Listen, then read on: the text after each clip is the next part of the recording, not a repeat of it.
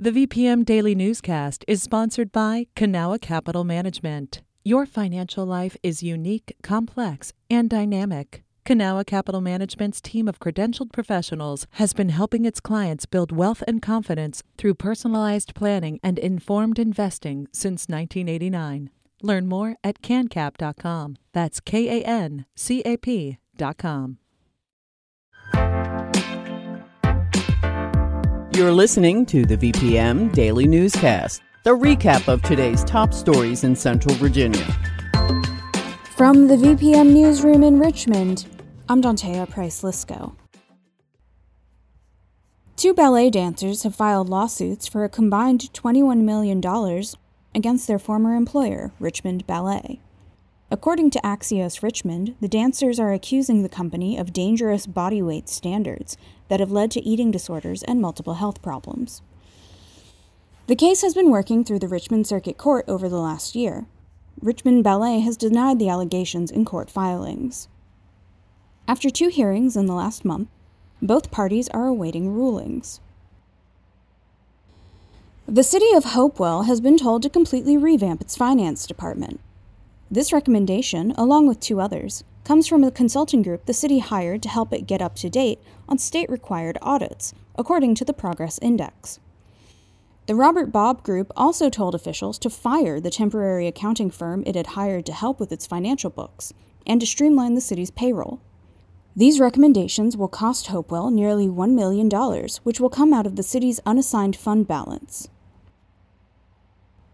Ahead of the 2024 legislative session, Virginia's lawmakers have started to circulate key bills and resolutions they want to tackle come January. VPM News editor Megan Moore has details.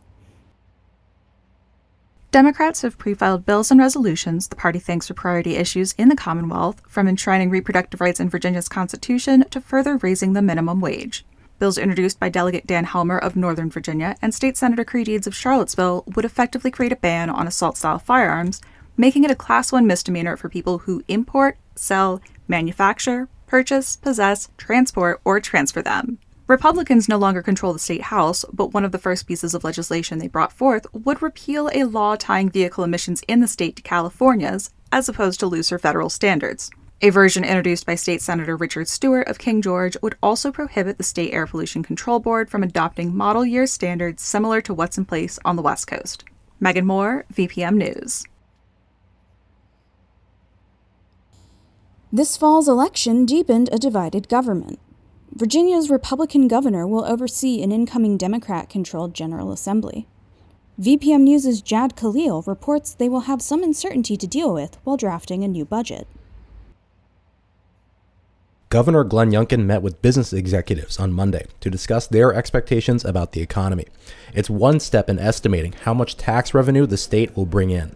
Planning for a mild recession next year that could have a little bit of downside to it to that is okay because I think it reflects the cross currents. Youngkin said policymakers had planned for a recession when they met about a year ago, and then again last August, but one has yet to come. Andrew Pennock is a public policy professor at the University of Virginia. He says there's wisdom in being risk averse and making conservative estimates about the economy. On the other hand, there are real needs in the Commonwealth that are not being met because of the conservative budgeting policy. Those are trade offs. Democrats are eyeing education and health spending, and so are some local governments. Youngkin presents his budget on December 20th. Jad Khalil, VPM News. Recent disagreements over the state budget between Democrats and Republicans have boiled down to whether funding for state programs should be increased or to cut taxes.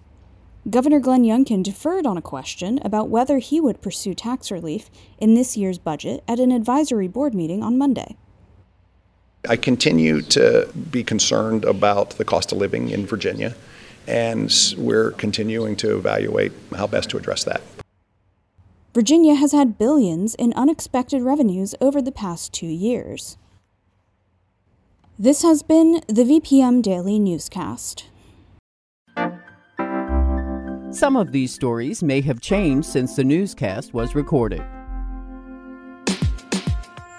You can stay connected to what matters by heading to vpm.org/news or follow us on Facebook, Twitter, and Instagram at myvpm.